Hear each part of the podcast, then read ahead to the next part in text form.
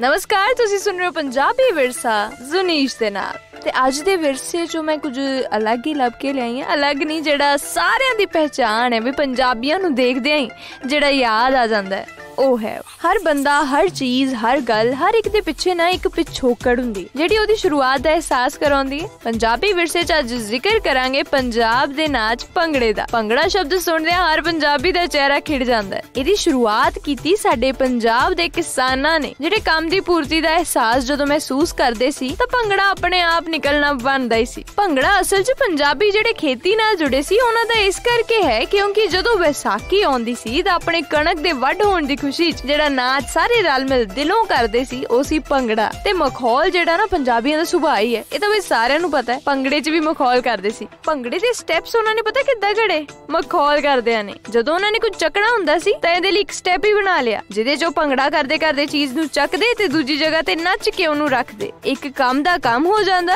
ਤੇ ਦੂਜਾ ਨੱਚ ਕੇ ਮਨੋਰੰਜਨ ਹੋ ਜਾਂਦਾ ਇਹ ਜਿਹੜੇ ਮਲਟੀਟਾਸਕਿੰਗ ਦੇ ਗੁਣ ਨੇ ਨਾ ਇਹ ਪੰਜਾਬੀਆਂ 'ਚ ਖਾਸ ਨੇ ਸੋ ਫਿਰ ਮਿਲਾਂਗੇ ਪੰਜਾਬੀਆਂ ਦੀ ਇੱਕ ਨਵੀਂ ਖਾਸੀਅਤ ਦੇ ਨਾਲ ਤੇ ਵਿਰਸੇ ਦੀ ਇੱਕ ਖੂਬਸੂਰਤੀ ਦੇ ਨਾਲ